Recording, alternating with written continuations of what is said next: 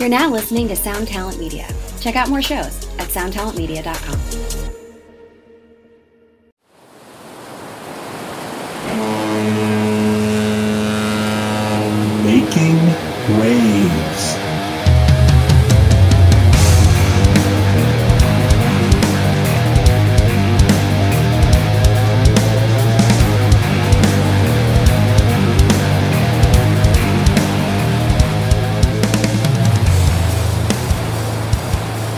guys might be familiar from a show called Chopped on the Food Networks. You may have visited one of the restaurants where the executive chef at, including Stanton Prime in Las Vegas. And if you guys know anything about metal, well, he's also got a little, uh, well, he's got a hand in that as well. And we'll talk about that this hour. Uh, please, everyone, welcome Chris Santos. Thanks, Chris. Of course, man. It's it's such an honor to be uh, the guest on your gazillionth episode. Yeah. I don't even know how many zeros that is, but uh, it's a lot. anyway, well, listen, man. Um, I just want to preface it real quick for folks, so uh, just let them know that you uh, you injured yourself uh, in a very sexy manner. So we'll Yes. just leave it at that. But Yes. thank you again for joining us, man. You're gutting it out, and that right there is, uh, I think, a good segue into uh, defining you as a person and uh, defining the fact that you have your own metal label. Tell us about this, man. Let's go right into this. Blacklight Media. Sure. So, um, yeah, Blacklight Media uh, is a is a small little labor of love um, that I uh, I started with Brian Slagel from Metal Blade Records. In we launched in 2018. I want to say. Um, it's a it's the little label that could. It's it's really it's a it's it's a direct imprint of Metal Metal Blade. So it's it is essentially metal me- a Metal Blade label, and you know bands that sign to to Blacklight Media are basically signing to Blacklight. You know, sorry, sorry, basically signing to Metal Blade. Um, what had happened was, so I grew up. I've been a metalhead my whole life for as long as you know. Basically, I can remember listening to music. And so, as a teenager, I, I grew up in Rhode Island, uh, Providence. Well, not even Providence, a small town outside of Providence, Rhode Island. And every Saturday, I would take the bus to Providence to buy the new vinyl of the day. And the labels back then were like Combat and New Renaissance and Metal Blade, uh, among others, and um, Megaforce, of course. But um, so you know, it didn't take long for me to know who Brian Slagel was. Um, I actually started a fanzine because I know he had one, and so you know, I knew who he was when I was a teenager, and I'm in, I'm 52 now. So I, and then of course throughout my whole adult life, I've been buying Metal Blade, Blade records and, and seeing him in various you know documentaries or reading quotes about him or whatever. And then about 10 years ago, um, uh, so I'm, I'm, I happen to be pretty good friends with Kerry King, and so uh, I was at a I was at a Slayer show in New York, and Kerry introduced me to Brian, and we became really fast friends, like like kind of like that scene in Step Brothers where we were like, did we just become best friends? Like it really was like that. Right, right. and so we he's a big wine guy, so he would come to when he was in New York. I lived in New York at the time. He would come to my apartment. You know, we'd go have dinner, and he'd he'd bring a couple of nice bottles of wine with him, and then we'd go to my house, and I would list I would turn him on to all this music that he hadn't heard before, and he started signing bands like Harm's Way and If These Trees Could Talk, and he did the Candiria um, reunion record because I was good friends with those guys and kind of brokered a meeting. And so like after about five or six bands that Metal Blade signed because I directly brought them to Brian, Brian was like, "Why don't we do a label?" And I am pretty busy guy. Like I, you know, I'm a partner in, in a very large, the largest hospitality group uh, in the world, Tao Group Hospitality. We have over 70 locations worldwide, restaurants and nightclubs. But I also have like you know a line of hot sauce and barbecue sauce. I have a home fitness product. I do TV. I'm working on my second cookbook and just just nonsense. So so I was like, there's no way I can do this. But he just kept he just kept kind of chipping away at me and telling me that you know Metal Blade would do a lot of the heavy lifting at least at first and uh, he wore me down and we launched it in, in 2018 and it's really cool because two things i think are really cool about this label. One is, it's we're, we're all about breaking new bands baby bands. Um, we've had offers over the last few years from from friends of ours who are you know getting the band back together and want to do a comeback record. And as much as i'd love to work with with my friends in that capacity that's not who we are as a label. We are strictly for baby bands to get more ears on them. It's really for me about the love of the of the music. Um, I'm not trying to get rich off this at all. I've already got a career. Um, it's really just again about getting those ears on on bands that I think deserve it. Um, and also, it's a place for Metal Blade to to kind of maybe go if there's a band that is intriguing that might not fit the classic Metal Blade like metal, metal, metal, like you Mhm. know um, mode. So so it's worked out really well. Um, we we we were up we were up to as many as I think 13 bands at one point. Um, we're we're back down to about five or six core bands that we really love. We have a lot of there's a lot of activity happening behind the scenes to bulk up the roster again. Um, my role just changed in my company where I have a lot more free time to work on the label. So it's definitely going to start to grow now that I can really really put my hands in it. Um, but yeah, we've got some great bands. I have a band called Gozu from the New England, like the Boston area who are doing fantastic stuff. Uh, they just put out a record this year that's that's that's just tremendous and getting incredible reviews. Um, I'm very excited and proud of this band Capra that we work with out of Baton Rouge. They are about to put out their second record for us, but um, they just got booked to play Louder Than Life. They just got booked to play um, Chino's Deftones Festival, uh, mm-hmm. Deftones, which happened organically. Um, I had dinner with Chino a few weeks ago, and, and he's like, "Hey, have you heard this band Capra? I just booked them." He had no idea that they were one of my bands, which I thought was the coolest thing in the world. I was so proud of them in that moment, you know. And so I'm excited to see them on those stages. They're actually in Europe right now. We've got a great deathcore band called Nicholas Cage Fighter out of Australia. Um, That's the best name I've ever heard. let me let me tell you something. Um, they are great. Uh, they are a great band, and it is a great name, Nicholas Cage Fighter. Um, we have a band called Raptors out of London, who are kind of like a metalcore that um my good friends over at Sirius have been playing on Octane, um, and they're doing they're getting a lot of really getting some good good buzz. Um, we have a band called War Curse uh, that's really kind of like a throwback thrash band um, who are going to be releasing their first record with us later this year, as well as a band called Demiser, who are kind of like a death thrash band, who will also be releasing their first record with us. So there's lots of things going on. Um, and now, like I said, that I have more time on my hands, um, we're going to start getting a little bit more aggressive and, and, building the roster out, and I can get be a little bit more involved on a daily basis, which I'm excited to do. Let me let me ask you real quick. Go back to uh, when you first started buying vinyl. What was the first album you bought? Mm. Um, the first album I bought was Death, um, the first Death record. First, okay, yeah. Yeah. Um, Detroit Death or the Scream, other Death? Scream, Scream, Scream but Florida Death. Florida Death. Yeah, Scream Bloody Bloody Gore was the first one. Um, but right from the start, my my um, you know, I grew up in the 80s, right? I, I, yeah. I, in 1985, I was 14. Like that's like the sweet spot. So, so that was when hair metal was really, you know, starting to was at its scene or, you know, really in, in, its prime and or getting to its prime. But that's also where like this, you know, all this death and thrash was happening. And, you know, it was funny because I remember being in like high school or junior high and it was like, you know, if you liked Slayer, you know, anyone who liked Motley Crue was, you know, can I swear on this show and say anything I want? Fucking yeah.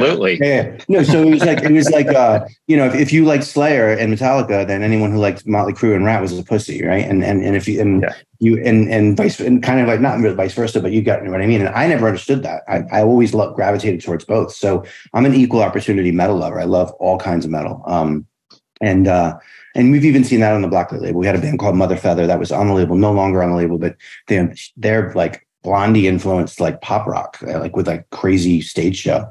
Um, but yeah, so I grew up. Like the first show I saw was um, the very first show I saw was Loudness, the, the Japanese band Loudness. If you remember, if you oh, remember yeah, yeah. with Keel. Oh, yeah. But within, but within a very short period of time, I saw Death Angel. Uh, no, I'm sorry, Dark Angel and Possessed. And okay. I remember I was about I was 13 or 14, and a big giant brawl book broke out after the show was over, and I like between all these bikers, and I thought it was the coolest thing I'd ever seen in my life. That's awesome. Um, and then not long after that, I saw um, Ratt. This is a kind of funny Ratt with special guest Bon Jovi. If you at, wow. at the Providence Civic oh, Center, yeah. like 14,000 people. When you think about how that turned out for both bands, it's really kind of crazy.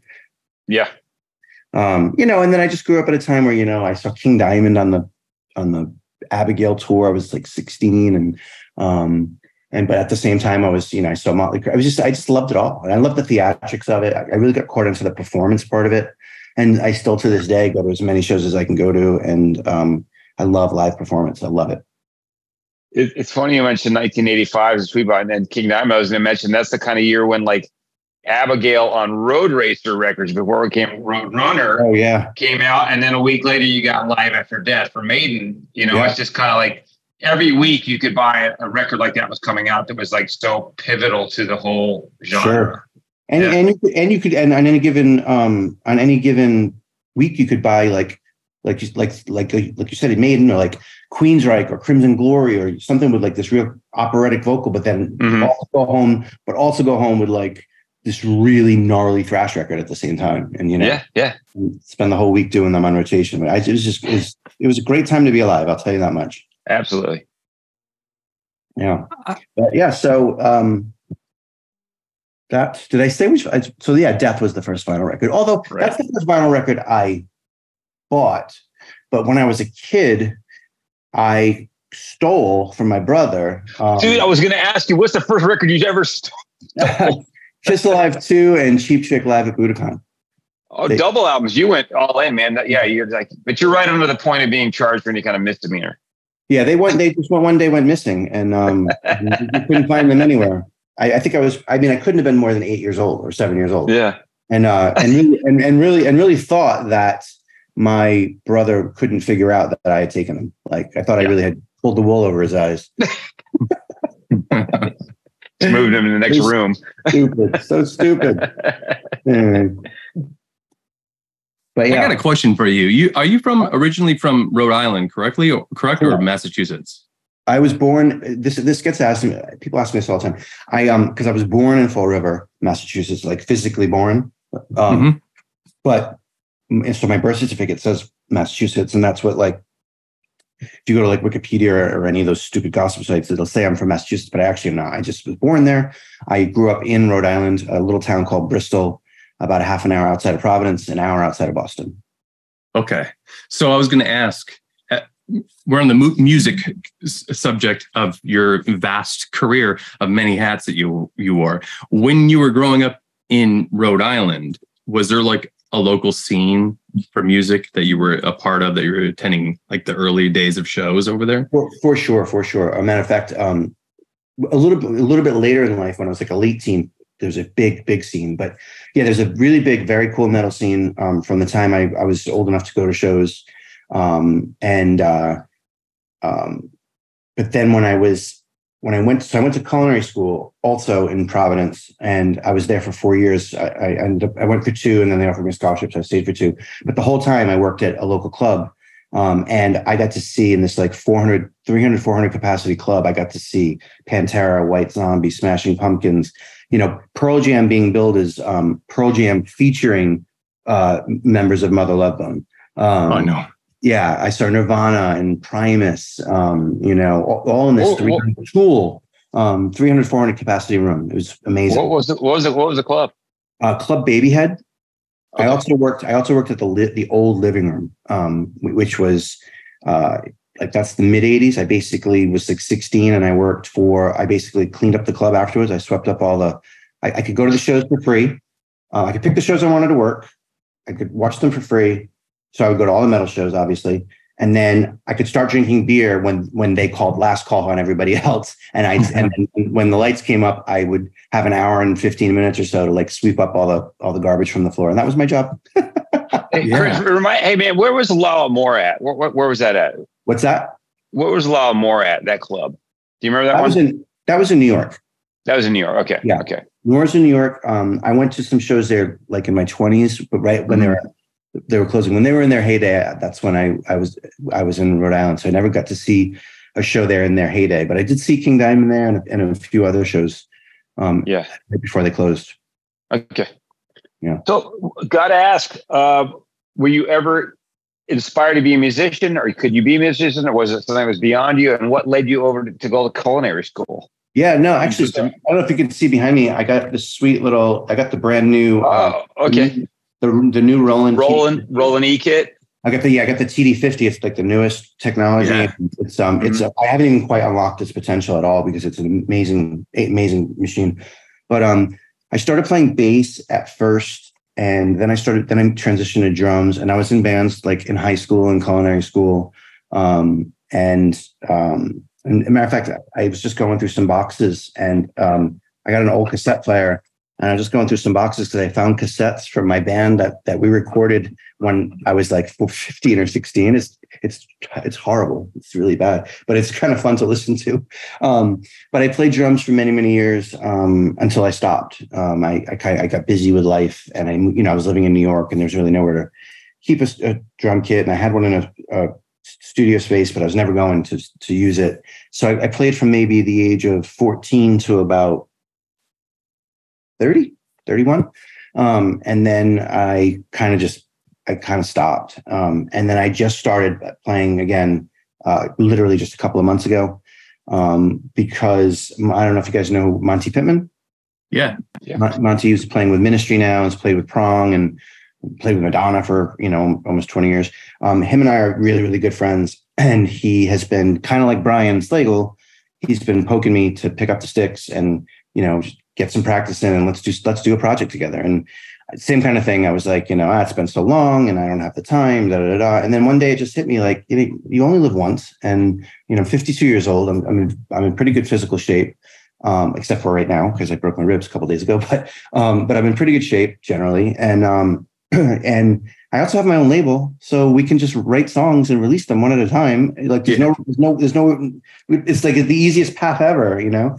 Um, so I'm not trying to necessarily, you know, put a band together to tour the world and become a big rock star. But I was talking to John Lamacchia, who's a guitar player in Candiria, but he also manages a bunch of bands on the side. And we were having dinner, and I was telling him that, you know, you know, I was talking to a couple of my friends, you know, like, you know, Chino and I bantered jokingly about him maybe guest singing on a track, but he's like, yeah, for sure. And just different various musicians that I'm, I'm have become my friends are all like, if you do it, I will play on it. And we'll see if they actually will when, the day comes.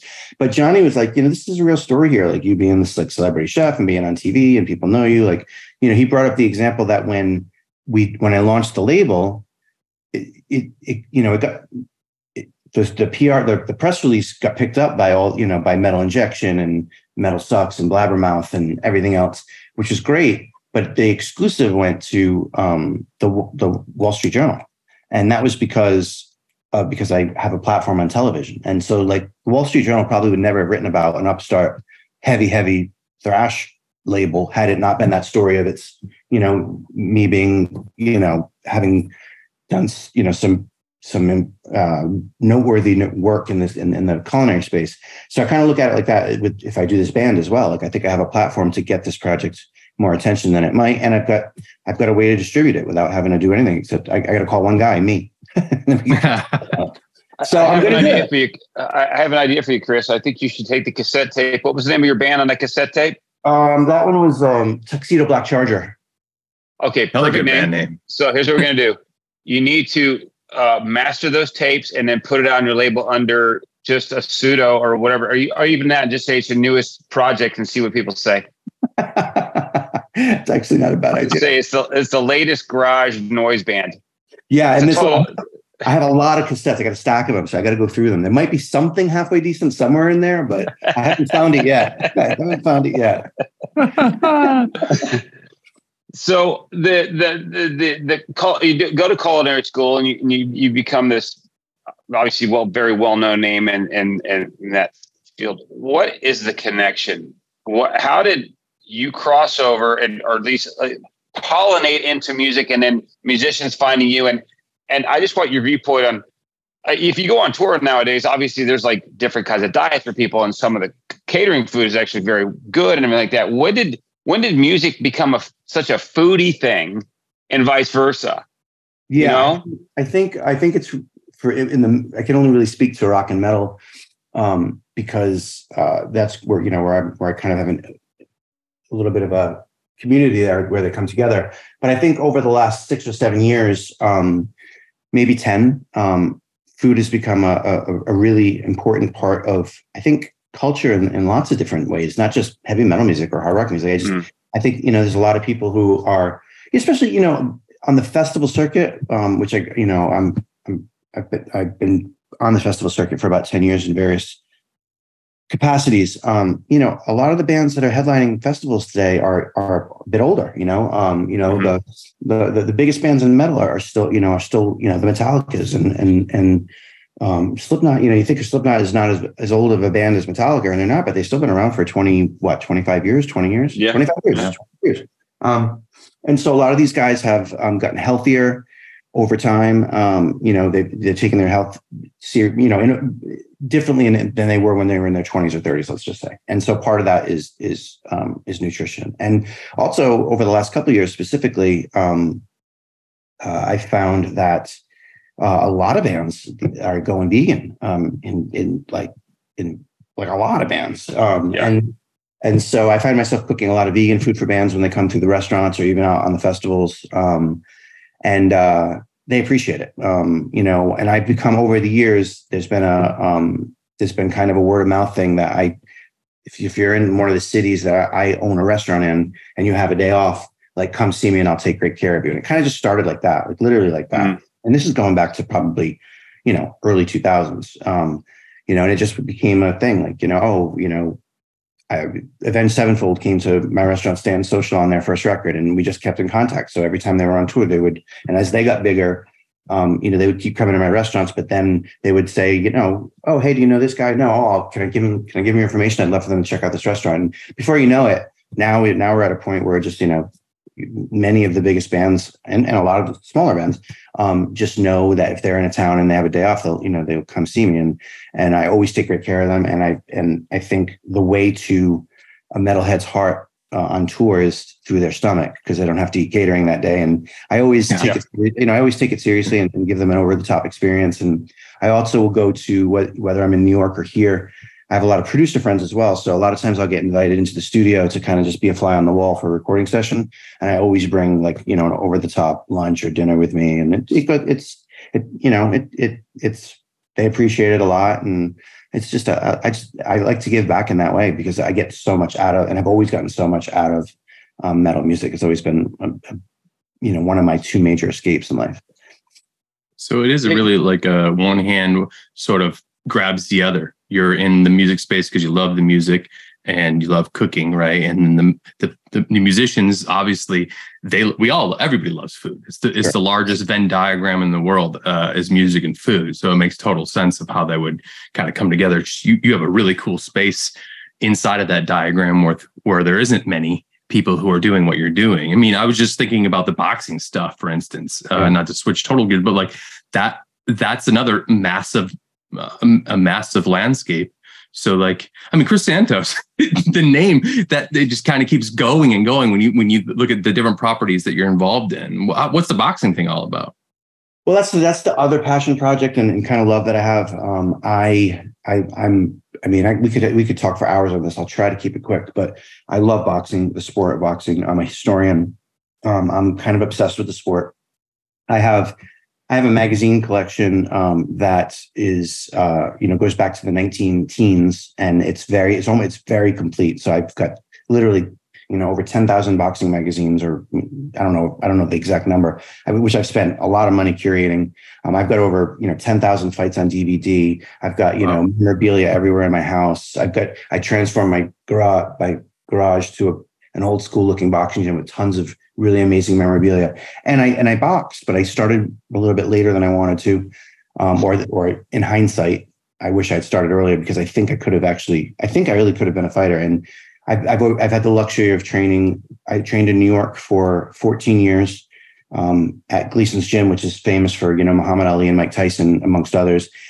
And then I stopped. Um, I had I ironically enough, I had my ribs broken at the gym um, and it was 2010, and I was having just I was in the gym five days a week. I was sparring with pro fighters, and so I had a lot of nagging injuries anyway. I was getting cortisone shots, and then I broke my rib like a week before one of my restaurants opened. And my business partner was like, "Dude, what are you doing? Like, we're opening in a week." He's like, "You got to give the boxing a rest for a minute, you know, until we get the restaurant." So I was like, "Fine." So I thought I was going to take like three months off from the gym, and I basically took off for 12 years, um, 11 years, and um, I gained 75 pounds over those 11 years, which sounds like a lot, but it's really, it's about six, seven pounds a year, which is less than a pound a month. And with my, with my profession and eating food on Food Network and stuff. Um, but, uh, but I, but I'm, but I'm back in the gym, uh, being trained by a guy named Freddie Roach, who's a famous boxing trainer who's known for training Manny Pacquiao his whole career. Um, but also has trained Mike Tyson in his time and a bunch of others. And I'm actually looking to have a pro fight um, in January or February uh, in Tijuana, um, uh, mainly because Tijuana will license a 53 year old guy. I was going to say, um, of all insurance is different yeah. there. and so I've been on a journey. Um, I started at 240 pounds. Um, I'm down about 195. Um, trying to get to 175 for the fight if I do it. And then the goal is to fight once, win, and then for for the rest of eternity, I, if people look it up, I will go down as undefeated. Yeah. Now, Chris, Chris, Chris, how tall are you? Uh, on a good hair day, five ten. All right, 5'10, 175. Yep. Yeah, that'd be good and stacked. Yeah, so Um, it's really- we're going to see how I, you know, it's it's going well. Um, but in September, that's when we start really like sparring and all that stuff. Well, maybe not September now because of this rib, but um, but if you know if I if they like what they see, then I'm going to go through with it. And if they, if they don't like what they see and they say they don't think it's a good idea, then I won't do it. But um, I'm like I said, I, I've got the skills and I've you know I've I've got the desire. It's just a matter of if my body will hold up. So considering I can't slip on a dog toy without breaking ribs, I don't know if it's going to happen, but Yeah, nice kidney shot might do you well. Yeah. oh man. Um, so I- I think Chad, we were talking about the, I think the fitness thing with the quiet punch. Yeah. Yeah. And Yeah. I, I, I saw that the first time because I saw Nita Strauss had it on her Instagram. Yeah. Oh yeah. Yep. I sent her Yep. one. Yep. So what, I can send you guys one. I, I'd love I love that, dude. I think yeah, that'd be awesome. Uh, it's it's just a fascinating thing because we're so used to the heavy bag or the speed bag, and it's just you know obviously you, you, just- you, have to, you don't always need noise when you're training, right? Yeah, but So you know what's cool about it? What's really cool about it is it's lightweight and portable, and we don't. Yeah. I, I think we need to do a better job of getting this message across. But it's I travel with it because Yeah. it, it doesn't adds five five or six pounds to, to your luggage, but then you can put it you can you, you can install it in forty five seconds or less in any hotel room in the world, and so. uh, It's it, it- we that's got to be our next big like marketing thing because it, it's it's brilliant for that. So, um, you know, I figure it. if you had that and a TRX system in your bag, you're good. You got a good portable gym there. exactly. Yep. Yeah. Awesome. Yeah, I'll, I'll send you guys one for sure. Oh, that's great. Oh man, that's cool. Uh, Um, so the yeah, no, no, go ahead, J- Justin. I had this. no, uh, go, please, please. uh, it- it's more of a, of a selfish question. I'm here in Detroit. Um, you have all of these wonderful uh, restaurants and all of these awesome locations. Are you going to come here so we can have one of you one of your wonderful So- restaurants here? So getting back to to boxing for a second, I also just made my my debut last year as a ringside commentator. Um, and Okay. uh, I did a couple of I did a couple of shows that were that were broadcast on um, UFC Fight Pass, and the Yep. and the first one I did was in Detroit. Believe it or not. oh, okay. Yeah, I know the um. I can't remember the name of the theater. It's this old, very cool, like th- small, like maybe fifteen hundred people. Um, really beautiful old school theater from the like turn of the century that had been re redone. Um, Was it downtown? yeah, Wait. I can't remember the name of it off the top of my head. Uh, there's the F- Fillmore, no, which is like a thing, but there's the music hall, uh, Masonic, uh, I'll I'll uh, Majestic, I'll- Majestic. yeah. Yeah. But um, but it was a but it was a great experience. I'm doing I'm doing another couple uh in, at the latter half of this year, and that's something else I want to pursue and um, you know, hopefully do a lot more of, and then do well at it, and hopefully maybe you know at some point be approached by a network or something to do to do. like, Yeah. it's a real thing. Um, Well, the, the question must be asked: Your favorite fighter? um, my favorite fighter of all time would probably be Marvelous Marvin Hagler from the 80s who fought Sugar Ray Leonard and Tommy Hearns, Roberto Duran. Um, right now, um, I mean, I'm a big Floyd Mayweather fan. I know a lot of people don't like him, but he's a brilliant fighter. Um, Mhm. And then just this past Saturday, a guy named Terrence Crawford um, was in a, a big, big fight, one of the biggest fights in the last five, ten years, and he would look spec unbelievable. So I think he's my favorite current fighter. And then, you know, any any current heavyweight from the time I was a kid is, oh, you know, the heavyweights are always exciting because you, know you're probably going to see a knockout. So I like Deontay Wilder a lot, and there's a guy named Tyson Fury who's a character. He's an English. Oh yeah, yeah. Fury's great. yeah. He's he's he's just, just he's a really fun interview. He's just always saying outrageous things, and and he can fight. He can back it up. Do you remember the first year, even not even first year, first four or five fights that Tyson came out and he was just clad in black shorts, black shoes, Yeah. no nonsense, and came out like an absolute bull. Yeah. Oh yeah. It's more Yeah, than th- that was a great, great. That was a great run. Yeah, yeah. Mike, Mike, in in that like three year period when he was coming up, I don't know if anybody anybody would have be beating him in, when he was that Mike. But like No, no one. like a lot of people, you know, the the the fame and the fortune got to him, and and he, he never really Sure. he never really fulfilled his, his promise, which is crazy when you think about it, because you know he still had a great career, but man, he what could have been. It's so funny boxing back in the 70s. I always remember boxing like registered with a lot of people in this country when they did the Thrilla in Manila. Remember Yeah. that one? Yeah, sure, of course. yeah. Man, oh man. They almost killed each other. Those two, Joe, Yeah. Ali Frazier, almost killed each other. But yeah, so, so uh, boxing and so, metal uh, and food are the three passions. The, the three, the three things I. agree. well, it's funny because the boxing thing goes great because I, I could basically every band, every member, there's always every band has one member who's into jujitsu now. Yeah, yeah, So it, everything is that obviously an outlier from boxing, the whole fight scheme, whatever it would be, whether it's that or karate or whatever. So it's interesting um, to see. And Phil uh, Anselmo obviously is one of Yeah. the biggest supporters of, of boxing and told me. like he- by the way, he told me two weeks ago that um, we were we were talking, and because whenever I see him, we talk about boxing and whatnot. And I saw him at Inkcarceration before they went on, and we were chit chatting and was talking about how I want to fight or whatever. And we started like getting into his stance. And at one point, he put his hands on my shoulder. He's like, "No, no, no, no, your, your stance is atrocious." Phil called my stance atrocious. yeah. That's, that's anyway, awesome. sorry, I interrupted you, but I had to tell you that story. No, it's great. And I know his uh his his security guy, Eric, is like a Muay Thai guy. He's like Oh, yeah. champion Muay Thai. Yeah. Yeah. It's it's yeah, it's extraordinary to see. You mentioned something earlier when we were talking about food and uh, people gotten older. I think also social media has allowed a lot of musicians to start talking about their personal interests. Mhm. And food and cooking is obviously and obvious wine and whatever else is obvious an extension of that. When back in the day, we're just so used to if you're not talking about your music or metal or the metal lifestyle, we don't want to hear it. Now we've all gotten older and said, you know what, man? We all got families, we all have yards to mow, we all have kitchens, right? So it just kind of makes sense over time it was going to do that. Yeah, yeah, no, true, very true. Um, Mhm. It's it's even when I started working in the festivals back in like the early teens, I you, you know I would do these um, I would do these like late night metal barbecues for all the bands before bus call, and you Mhm. know at the beginning it was the Mayhem Festival. You know, on the first date, everyone was just really psyched for like free food at midnight or whatever. But by like a couple by a couple days later, when we had broken the ice and I was doing the third or fourth one of these, people were coming up to me. You know, guys from bands, were guys and gals from bands were coming up to me and like asking me legitimate cooking questions. You know, like they were had a legitimate interest in it, and that caught me by surprise. But it doesn't anymore. I mean, you don't even have to look at the bands. You can go into some of these arenas and venues, and like the food stands now are no longer hot dogs and nachos. They're like every everything for everyone. Yeah, sushi. Yeah, it's amazing. Yeah, yeah, it really is. Um, so what's what's you've got these two festivals, the next two coming up. For I know you got a few more for the rest of the year.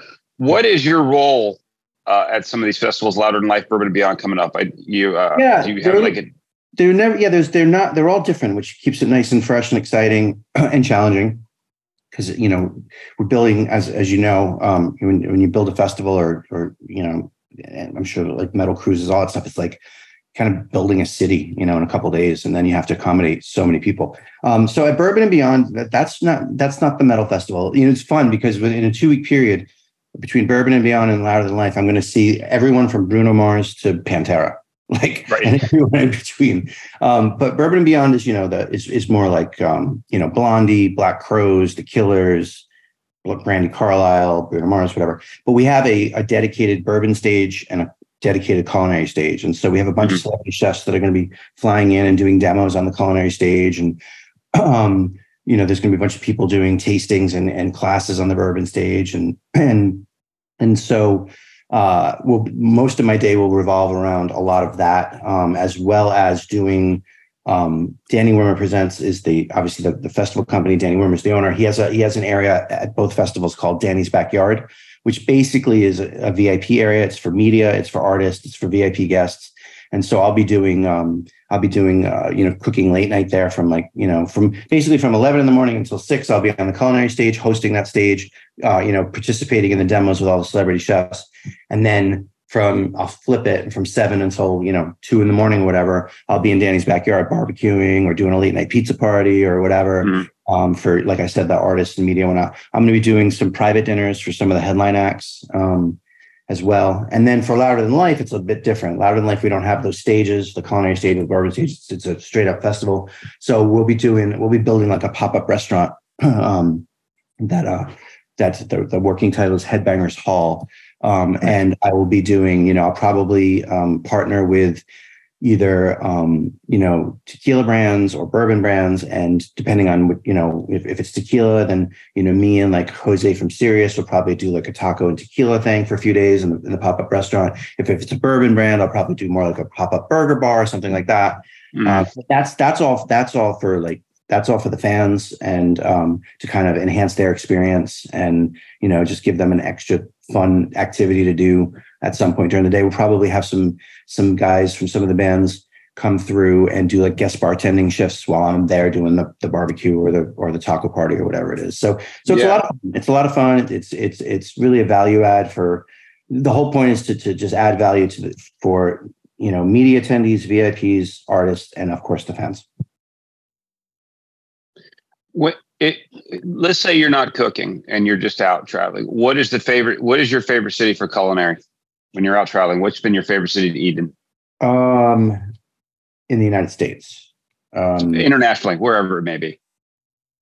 internationally, I think without um, without much hesitation, I would probably say um, any any city in Southeast Asia, really, but Thailand or um, Vietnam. The street food is just Yeah. unbelievable. Um, I'm a big street food guy. Um, but keeping let's keep it tight. Um, I would say where you just were. I really love Nashville. There's a lot of stuff happening in Nashville. Um, a lot of really good restaurants. Um, the really the that whole that whole area, that sort of like, um, you know, from Philadelphia on down, um, all the way down the eastern coast. You know, there's a lot of great things happening, like in Richmond, Virginia, in Atlanta, in Nashville, cities that for many many years were not known at all for their food are you know are you know really really really picking up steam. Um, and then I let you know I, I love Austin. Austin's got you know not just for the barbecue either. They, they they've got a lot of a lot of food choices that are you know a lot of great chefs working and doing some good stuff. And honestly, Vegas, you know, eh, um, I have several restaurants in Vegas. Our company has several restaurants, but you know, you go off the beaten path a little bit. You go more downtown in Vegas. There's a lot of great little restaurants popping up. Um, Mhm. It's a food scene there. Um, and also, if you just want, if you want that like you know big restaurant experience or or that celebrity chef experience, there's really no better place to go than Vegas because they're everywhere. You know, and it's just Yeah. um, it's it's when you think about you know if you look at if you look at the the restaurants on a on a page that are that are that have locations they're famous restaurants in their own city wherever that may be internationally or, or here in the states but then they're all located you know a branch of them is all located in this one city i mean that's really great for visitors i think it's really cool so i, so I think vegas is, gets kind of underrated when they you know people think of it as a party town which it's obviously great for a gambling town which is obviously great for um, but it's also a great food town To to to to back in that, are you? uh Is there any uh drive-through food you like? Will you go eat In-N-Out or any of that nature? Whataburger. um, i am a five guys guy Wow, okay. Yeah, yeah. I think they do a good job. Um, I don't have any. I'm not. A, I'm not a super fancy guy. I mean, I love high end food, and Yeah. I, I love that experience. But I love. I love. Um, burgers are probably my favorite thing, um, and I love going to explore. Like especially here in LA because I'm fairly new here. I love just getting in the car and driving like to Pasadena or farther or wherever because there's like some hole in the wall that's been around for 100 years you know and and there's a place i just went to recently called bill's where the guy's name is bill and he's he's literally been running so you can't you can't even go into it's not even a place you can go into it's just a stand. You walk up to it you place your order you wait for it and then you got to take it somewhere else. And the guy that's cooking the burgers is literally like 93 years old. He's been doing it on the same grill since the 1960s every year he threatens to sell and, and retire but every year he kind of comes back out of retirement he opens on the days he feels like cooking. He's not open on the days he doesn't. Like that's a cool story. And the burgers are awesome. Like, and you know, he's moves at his own pace. And there's a sign that says, This isn't Burger King. You cannot have it your own way. And he's, he's kind of like this old curmudgeon, but he's but he's making a great burger. Like that's I love that experience, finding those kinds of things. That's awesome. Awesome. Hitch. You were in Hitch. I just I, when I was doing my deep dive before we started, you, there was like the tertiary stuff, and I was like, "Oh shit! Wait, what hit? This is the same percent. And then I looked at it and I watched the scene. Like, have you have you done any other like? So funny. I just maybe- got a, I just got a residual check in the mail today. Still getting checked. Um, um, I put it in your mailbox. They're like 38, like 38 cents now, but they still come. hold on, hold on one second. I'm still grabbing- um, I have broken ribs. I can't blow my nose. Oh Guess- no. Guess, guess what else I Let it- have? Allergies. Oh man. you, you need a you need a nose chirpa. Yeah. Um, Yep. So Hitch, yeah, they um they asked me. I actually got hired to do food styling. So what they actually paid me for uh, originally was um to make all this food that was going to be shown in the movie, um, and that was a really crazy fun learning experience that I didn't. I, I learned a lot about. Because what they'll do is they'll do a scene where they're eating, and you know they they cut for lunch break or crew break or whatever, and when they come back they that food's going to look exactly the same. But you can't use that same food because it's it's going to deteriorate as it sits. So you have to like recreate so you so you're constantly taking polaroids of what what's actually being shot so that you can recreate it exactly like the polaroid for when they start shooting again but having said all that none of the food that i made made it they did like none of those scenes made it to the final edit um but while i was there they had that cooking class scene where will smith gets the allergic reaction and they had not they had not cast a, a cooking school teacher so they asked me if i would do it and I said, sure. And uh, it's really funny because they gave me a line, and but they forgot, I think, that I wasn't an actor. And so as Will Smith and Eva Mendes are walking into the cooking school, I'm supposed to welcome the class. So they they call action. They walk in. As they said, they they said, you know, once I can see them, Eva Mendes and Will Smith talking for, for me to start. Well, I was supposed to pantomime it. I was I wasn't supposed to actually say the words out loud, but nobody told me that. So very first take, they say action. Will Smith and Eva Mendes come in. I see them start talking to each other. So I welcome the class. Welcome to the cooking class. And all of a sudden, cut, cut, cut. What are you doing? What are you, I'm like, what do you mean? What am I doing? They're like, you're not supposed to actually say it. I was like, oh, I didn't, I didn't know that. This is the acting game hub. Not expo- act- actually supposed to act. Yeah, Yeah. exactly. So And then turn around and- experience. Yeah, that experience. like, I, I was that the first, like, uh, you because television didn't start in 2005, right? Was that was so Yeah. after that? I was shop- doing, um, I was doing things like uh, Good Morning America and stuff like that. I started, Okay, yeah, yeah. I started on Food Network uh, in 2009, uh, 2000, late, late 2008, early 2009. And you still you're you're still like heavily involved in the brand, right? The Chopped brand. Yeah, it's really crazy. We um we're going back in in September uh, for another four months of production, um, which is now going to be year fifteen or sixteen. Um, it's it's really it's really unheard of. It's like not something that happens really often. Um, we're kind of like the Jeopardy of, of cooking shows. Um, right. People still like it, so we're, we're still making episodes, and I can't be more thankful about it. I, I love doing it, um, but none of us, I don't think, uh, nor Food Network, I don't think anyone ever thought in 2008 that we would still be here in 2023, really 24, because the stuff we're going to make in, in this fall is not going to air until next year. Um, Yeah. So yeah, I mean, I love it. As, as long as they keep calling me, I'll keep doing it. I, I really enjoy doing it. It's like The Simpsons. Yeah. Yeah, Chris. Chris, since our business is music-based cruises, have you ever cooked or been asked to come and cook on a cruise ship? I've been asked. I've never been able to make it just because of availability reasons. Um, but uh, you know, I, the funny thing about me is like I'm I can't really swim, and I don't like the ocean, and so cruises in general don't appeal to me. But a metal cruise, like I would, I would, I would suck it up. I might not jump in the water, but I would suck it up. Um, but yeah, I don't. I I just I'm water and meat. I mean, I, I have a pool in my backyard, and I, I have no problem, you know, messing around in the pool. But um, something about currents and water, and and I even I even tried um, last summer. I think it was again. Uh, a whole bunch of us went kind of deep into the Atlantic, and um, everyone was getting in the water. So I figured I'll do it too. And I had a life jacket on, but as soon as I jumped into the water, I was like, "Mm, "This isn't for me. This isn't for me." Um, and then there was somebody else who was having a who I didn't know was having an even worse time. He was he was actually in full. I was uncomfortable. He was like full on panic, and so for a second I forgot that I couldn't swim, and I actually was pretty um, like resourceful and got him over to the ladder and kind of helped get him up back onto the boat. And then once I saw that he was safe, then I started to panic all over again. so so I don't Through love the water. osmosis, you took on his phobia.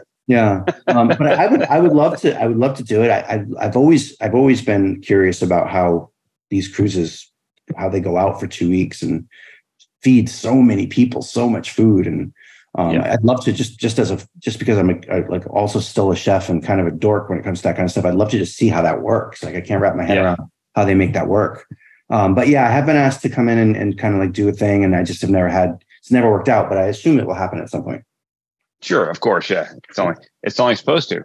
Um, Chad, do you have anything? Man, I, Chris, we've had you for about fifty minutes, man. It's been awesome, man. This is Yeah. boxing, music, metal, and uh, and food. Yeah, yeah, that's that's my life So- right there. You just you just And ribs. Yes, yes, yes. yes, and ribs and ribs. Yes, you've done this all under duress, so we appreciate you doing. Yeah, it. no, my pleasure, my pleasure. Thanks for having me. I know we Yeah. were trying to do this for a while, and I kept I kept having to push it off. I really I apologize, and you guys were so cool about it, and uh, and so yeah, I'd love to do it again at some point in the future, maybe uh, after all the festivals and whatnot. Yeah, I think I think at some point we definitely need to expand upon it because we just obviously this, you- you're you're new to us, so just we're just kind of touching upon aspects of your career and what you do and your interests. So uh, there's definitely some deep dives available for us here. yeah, for sure. And send me. But um, we, have your people send my people. No, um, send me your addresses, and I'll send you some quiet punch. Um, Oh, that's so- amazing, dude. Thank you so much for your generosity Seriously. and that. We appreciate it. So, hey, folks, uh, you got to check this one out. It's going to drop on Monday, this coming Monday. So um, it'll be on our YouTube channel, and you can also check it out wherever you stream your podcast from. Uh, Chris Santos, thank you so much, my friend. We appreciate Thank it, you. man. Good luck with the label, first and foremost, because I'm a music person. Yeah. Good luck, obviously, with all the events coming up and uh, your Tao Group and uh, the restaurants and by gosh, by gun boxing. So good luck. Yeah, we're gonna follow, we're gonna definitely slowly watch what's going on with your thing. So hopefully you can heal up and get that that that, All right. that round there in Tijuana. Really, I, I hope so. Yeah. All right. Appreciate it, guys, All right. very much. Thanks, here, brother. Be Thank safe. you. Thanks. Have a good care. one. Bye.